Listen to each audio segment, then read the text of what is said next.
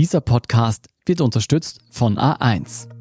Ich bin Scholt Wilhelm. Das ist Thema des Tages, der Nachrichtenpodcast vom Standard.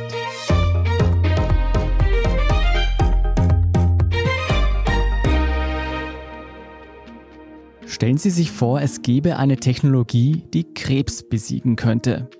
Und nicht nur Krebs, sondern gleich auch eine Vielzahl anderer Krankheiten und Erreger, von Alzheimer bis hin zu Malaria und HIV.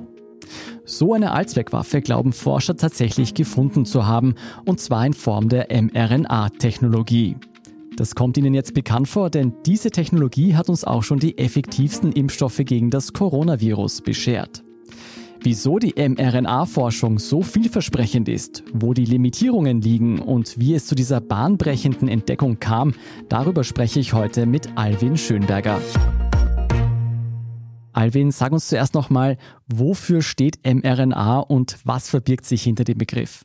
Ja, das Kürzel ist jetzt, seit wir die Coronavirus-Pandemie erleben, bekannt geworden und wir lesen das fast ununterbrochen in diversen Medien. Vormals hat das natürlich kein Mensch gekannt. mRNA steht für Messenger-Ribonukleinsäure oder für Boten Ribonukleinsäure. Es handelt sich dabei sozusagen um eine Art Arbeitskopie der DNA, in der unser Erbgut abgespeichert ist. Und Job der Botenribonukleinsäure oder eben mRNA ist es, quasi Nachrichten zu transportieren. Der Name ist hier ganz wörtlich zu nehmen. Sie liefert eine Bauanleitung an die Körperzellen und die Körperzellen stellen dann Proteine her. Proteine sind sozusagen die wesentlichen Bausteine des Lebens. Praktisch das ganze Leben besteht aus Proteinen und die mRNA überträgt quasi eine Gebrauchsanweisung zur Herstellung solcher Proteine an die Körperzellen. Botenribonukleinsäure muss ich mir jetzt wirklich endlich merken. Lass uns gleich nochmal darüber sprechen, wie diese Technologie genau funktioniert. Aber davor würde ich gerne noch ein bisschen in der Zeit zurückreisen. Wo und wie hat denn diese Reise bis hin zu den ersten mRNA-Impfstoffen angefangen?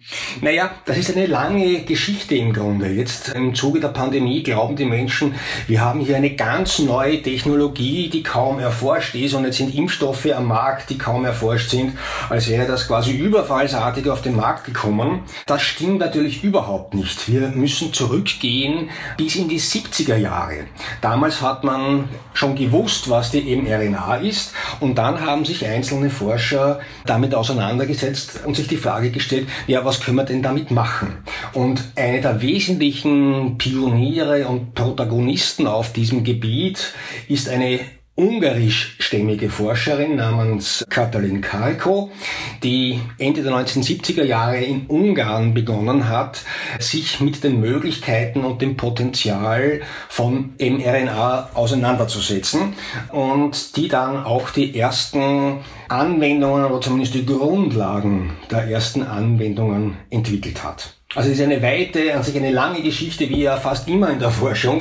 Fast nichts kommt von heute auf morgen auf den Markt, sondern zunächst gibt es mal Grundlagenforschung und Wissenschaftler stellen sich die Frage, na ja, wie funktioniert denn das und was können wir denn damit machen? Beginnen die Möglichkeiten auszuloten und irgendwann nach langer, zäher Forschung und so war es auch in diesem Fall, kommt dann irgendwann eine konkrete oder mehrere konkrete Anwendungen auf den Markt. Also man darf nicht glauben, weil weil das so fast ein Mythos ist, der sich in manchen Köpfen festsetzt, dass das was Neues ist. Das ist im Grunde eine lang erforschte Sache, bloß haben wir jetzt die erste konkrete Anwendung. Wie muss man sich das denn vorstellen? War diese ungarische Forscherin, die ja wirklich einen Wahnsinnsweg hingelegt hat, war das die einzige, die anfangs daran geforscht hat oder kamen parallel dazu gleich mehrere auf die gleiche Idee? Nein, sie war nicht die einzige. mRNA war damals quasi, man kann schon sagen, ein, ein heißes Thema. Die Entdeckung und Beschreibung der mRNA ist noch nicht so weit zurückgelegen und insofern war es für Jungforscher durchaus attraktiv und naheliegend, sich damit auseinanderzusetzen. Und das hat sie an der Uni in Schäge den Umgang getan, das haben sicherlich auch andere Menschen getan. Sie war halt ganz besonders hartnäckig und sie hat eine Vision gehabt, kann man schon sagen. Also sie hat von Anfang an eigentlich verstanden, was damit alles möglich ist und sie war fest entschlossen, das auch in die Tat umzusetzen. Und das hat sie gegen wirklich sehr, sehr viele Widerstände gemacht. Zunächst in Ungarn, wo ihr Job gestrichen worden ist. Dann ist es ihr gelungen, in den USA einen Job zu bekommen, in Pennsylvania.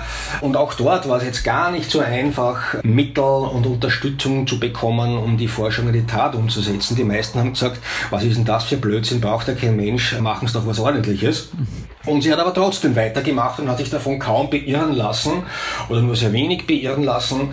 Und wie die Geschichte inzwischen zeigt, hat sie recht gehabt. Ja, aber sie war natürlich nicht die Einzige. Es war damals schon ein wichtiges und durchaus eben heißes und attraktives Thema für Jungforscher.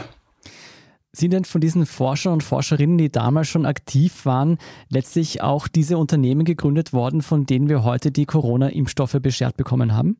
Genau so ist es.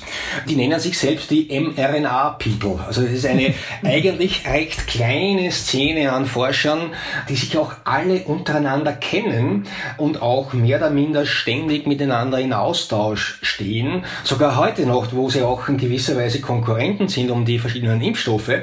Aber die kennen sich. Da gab es Meetings immer wieder, bei denen die jüngsten Ideen der mRNA-Technologie vorgestellt worden sind. Ja?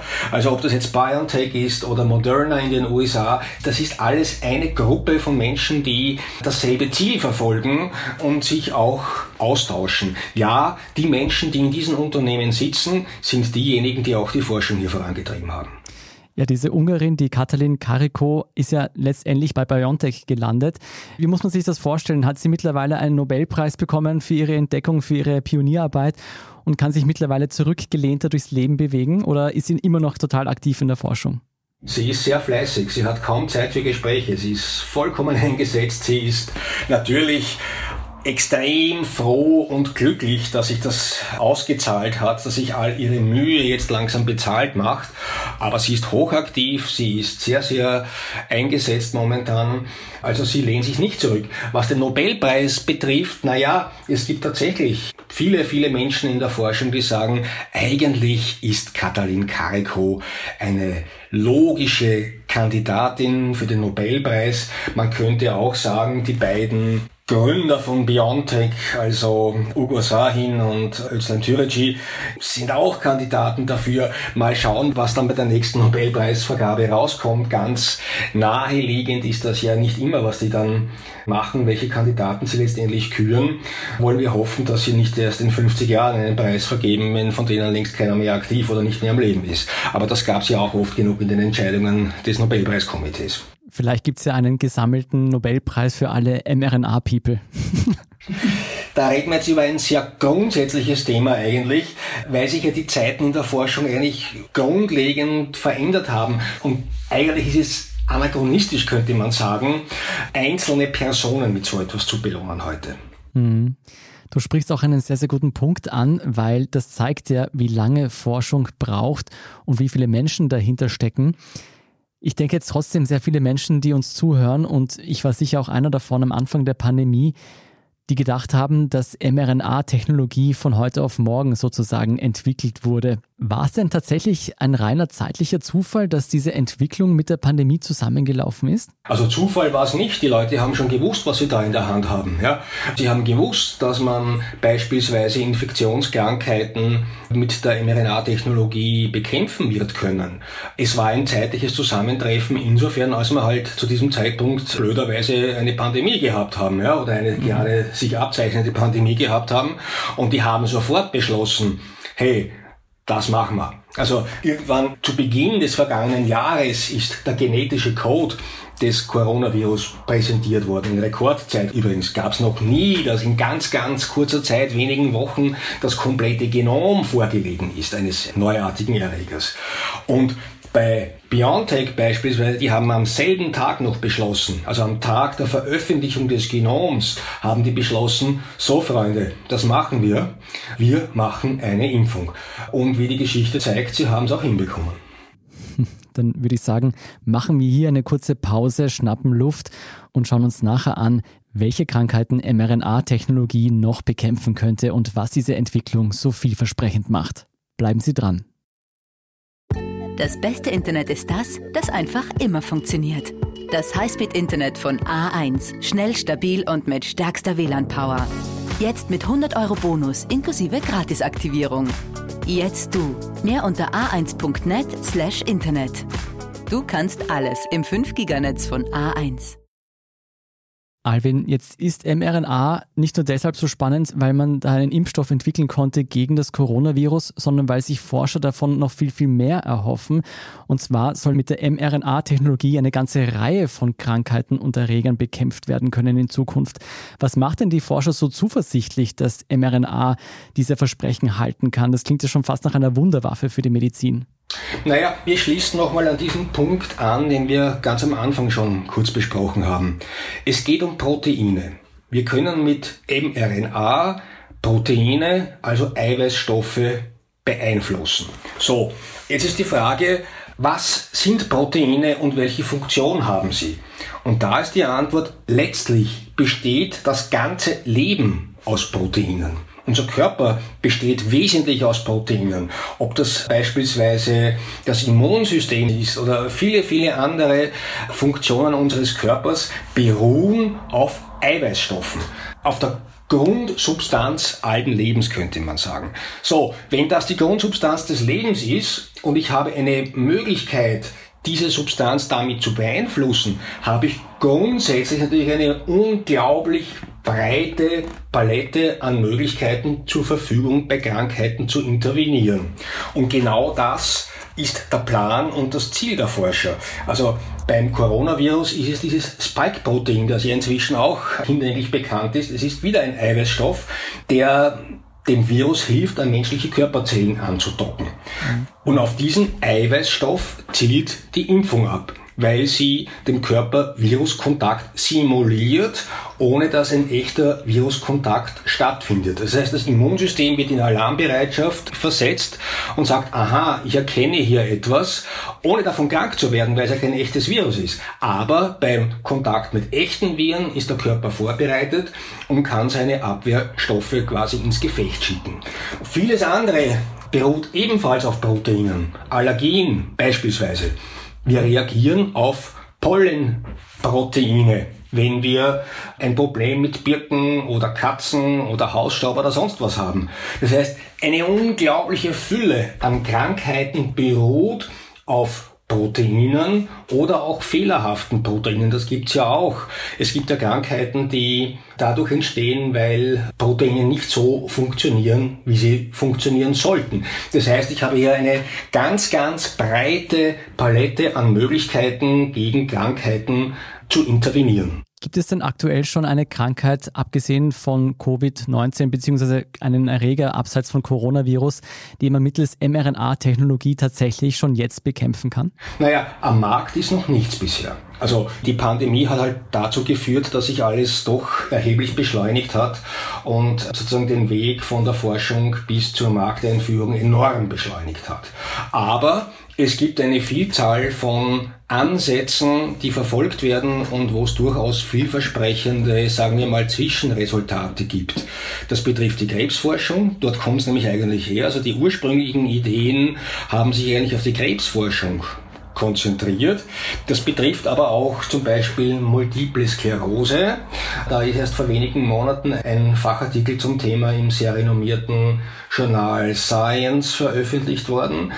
Es betrifft auch andere Infektionskrankheiten, beispielsweise Influenza, weil da haben wir nichts Gescheites. Also wenn sich die Menschen jetzt beschweren, dass die Impfung gegen das Coronavirus angeblich so problematisch ist, dann wissen sie nicht, wie eine Influenza-Impfung funktioniert, weil da haben wir 50% Wirksamkeit, wenn wir Glück haben.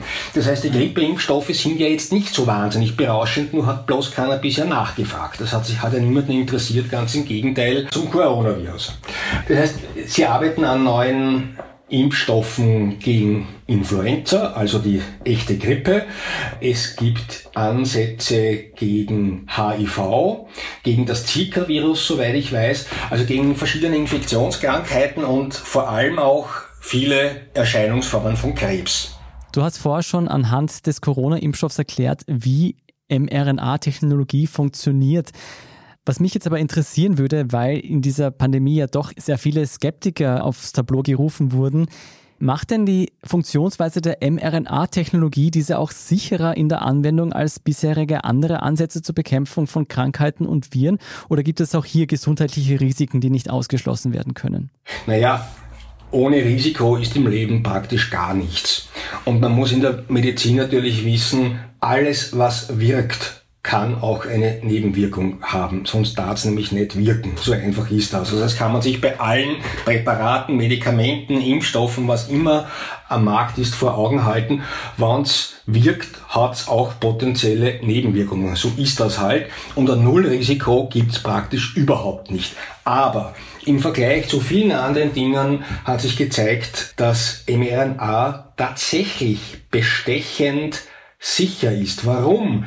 Weil mRNA sehr kurzlebig ist. Das heißt, sie gelangt in die Körperzelle, respektive jetzt nicht in den Zellkern, sondern ins Zellplasma, also den Zellkern berührt sie nicht, macht ihren Job und wird in relativ kurzer Zeit wieder abgebaut und zwar rückstandslos. Was heute quasi ein Vorteil ist, was den Patienten betrifft, hat den Forschern lange wirklich großes Kopfzerbrechen bereitet, weil das Zeug so instabil ist. Das ist ihnen dauernd zu fallen. Also ein Kontakt mit ein paar Enzymen und das Zeug ist kaputt, das kann man wegschmeißen, funktioniert nicht mehr. Ja? Und das war eine der großen Hürden in der mRNA-Forschung. Wie kriegt man dieses blöde Zeug dazu, nicht sofort kaputt zu gehen?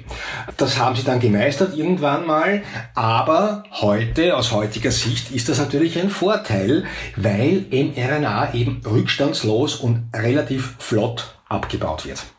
Und dass es rückstandslos und flott abgebaut wird, kann auch den Mythos entkräften, dass mRNA-Impfstoffe die Gene von Menschen verändern? Das ist ein anderer Zusammenhang. Es geht darum, wir haben den Zellkern, in dem unser sozusagen der heilige Gral des Menschen sitzt, nämlich das Erbgut. Mhm. Und wir haben außerhalb davon das Zellplasma, das den Zellkern umgibt mRNA gelangt nicht in den Zellkern. Mhm.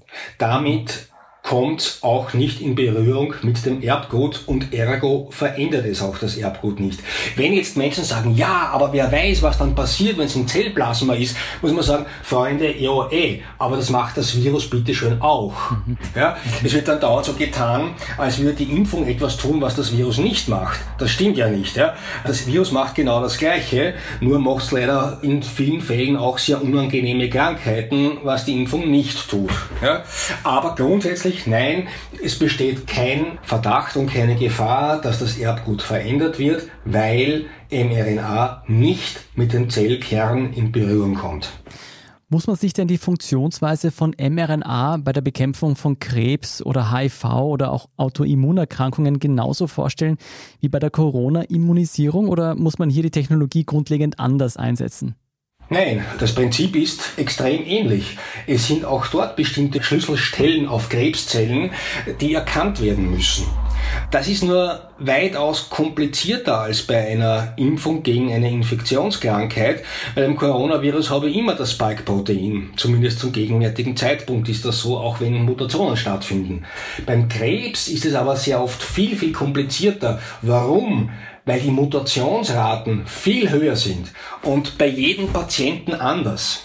Ja, das heißt, das Prinzip ist das gleiche. Ich schleuse einen bestimmten Eiweißstoff ein, der es erlaubt, bestimmte Stellen an Krebszellen zu erkennen und anschließend den Krebs zu bekämpfen. Das ist dasselbe Prinzip oder jedenfalls im Großen und Ganzen dasselbe Prinzip. Aber die große Herausforderung bei Krebserkrankungen ist, dass man eigentlich die, ich sag mal, Krebsimpfung, und das ist es irgendwie bis zu einem gewissen Grad auch, an den individuellen Patienten anpassen muss, weil Krebs bei jedem Patienten anders mutiert. Und das ist die große Voraussetzung. Ich brauche eigentlich eine Probe des individuellen Patienten und muss dann mit Hilfe von mRNA-Technologie seine individuelle Therapie gestalten. Und darum ist Krebs so um vieles komplizierter als eine Infektionskrankheit. Also noch bevor die Coronavirus-Pandemie gekommen ist, gab es ein Treffen der mRNA-Leute und die gesagt haben, naja, wann einmal Pandemie kommt, irgendwann, dann machen wir eine Impfung, weil das ist einfach. das hätte man mal den Forschern vor 20 Jahren sagen müssen. Wenn das so kompliziert ist, einen mRNA-Impfstoff unter Anführungszeichen gegen Krebs zu erzeugen, wie stehen dann die Chancen, dass es tatsächlich mal einen mRNA-Impfstoff gegen Krebs geben wird? Naja, Prognosen in die Zukunft sind bekanntlich ungewiss und ziemlich kompliziert. Aber naja, ich denke nicht, dass sie so schlecht stehen. Jetzt kenne ich natürlich nicht all das, was in den Unternehmen gerade passiert. Aber sie arbeiten ja dran. Es ist ja nicht so, dass es jetzt da überhaupt keine Resultate gibt. Es laufen ja zum Teil auch schon Studien und klinische Studien mit Patienten, die gegen Krebs behandelt werden. Also beispielsweise Melanome, Hautkrebs ist so ein Ansatzpunkt, auch andere Krebsformen. Also welche Hürden und Rückschläge es da geben wird, wird man sehen. Das ist ja sehr oft so, dass man glaubt, man ist am guten Weg und dann passieren völlig unerwartete, unvorhergesehene Pannen oder Zwischenfälle. Aber ich denke schon, dass wir da auf einem guten Weg sind. Und gerade durch die Pandemie hat diese Forschung vielleicht auch wieder mehr Aufmerksamkeit bekommen. Und womöglich ist das auch ein kleiner Boost. Mal sehen. Mhm. Bei welchen anderen Krankheiten gibt denn mRNA noch besonders viel Grund zur Hoffnung aktuell? Also wo wurden denn schon erste Erfolge erzielt?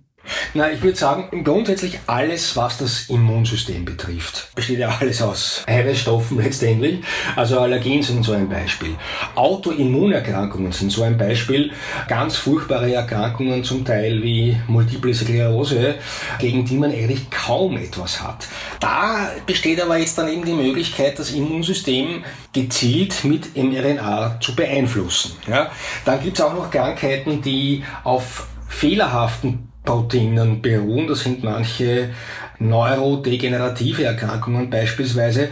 Das ist komplizierter, sagen alle. Ja? Aber man kann einmal wahrscheinlich so als Faustregel davon ausgehen, alles, was das Immunsystem betrifft, ist vorrangig in der Therapie.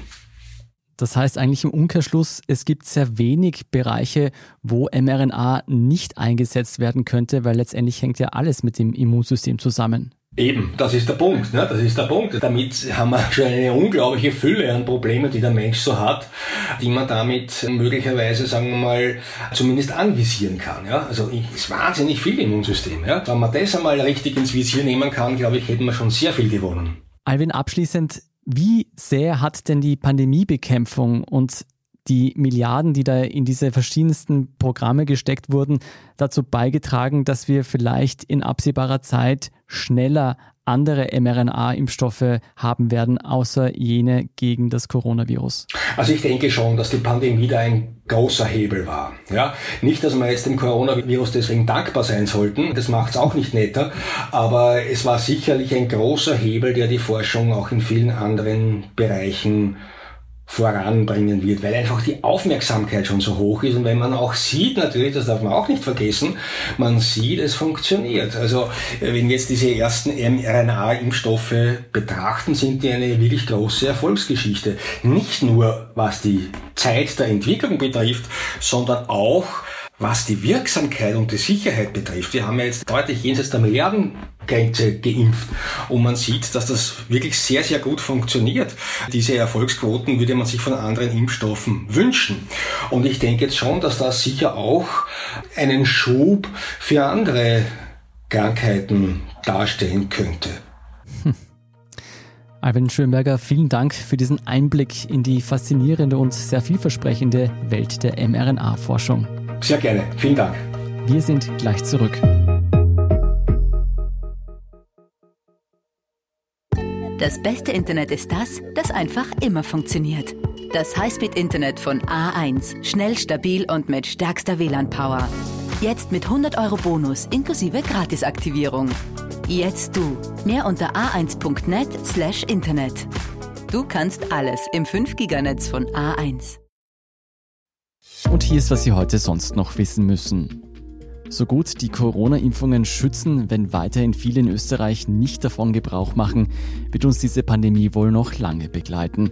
Laut einer neuen Berechnung des Corona-Prognose-Konsortiums müssten sich eine Million Menschen zeitnah impfen lassen. Ansonsten könnten in den nächsten Monaten die Spitäler überlastet werden. Schon jetzt müssen teils geplante Operationen wegen Covid-Intensivpatienten verschoben werden. Das Konsortium empfiehlt daher raschere und strengere Gegenmaßnahmen als bisher geplant.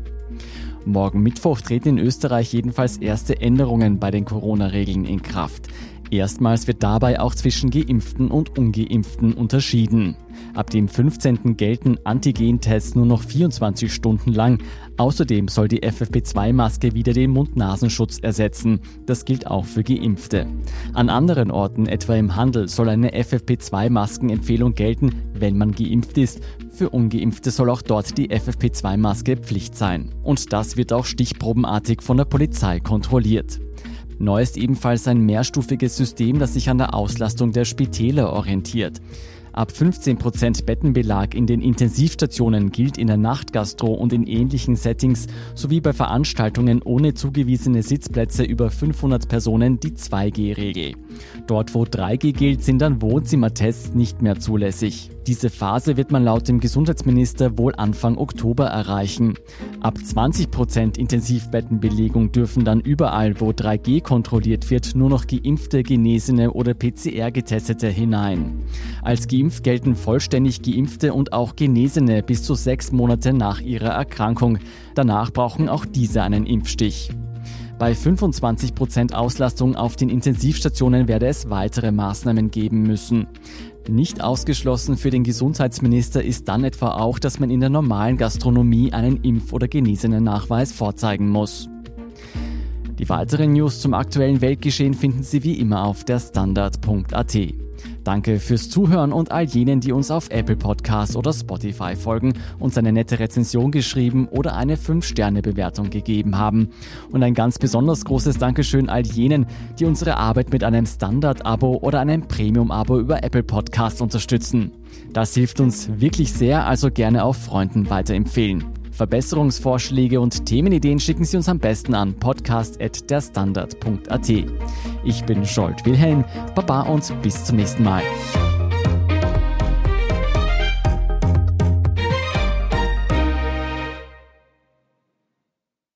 Das beste Internet ist das, das einfach immer funktioniert. Das Highspeed-Internet von A1. Schnell, stabil und mit stärkster WLAN-Power. Jetzt mit 100 Euro Bonus inklusive Gratisaktivierung. Jetzt du. Mehr unter a1.net slash Internet. Du kannst alles im 5-Giganetz von A1.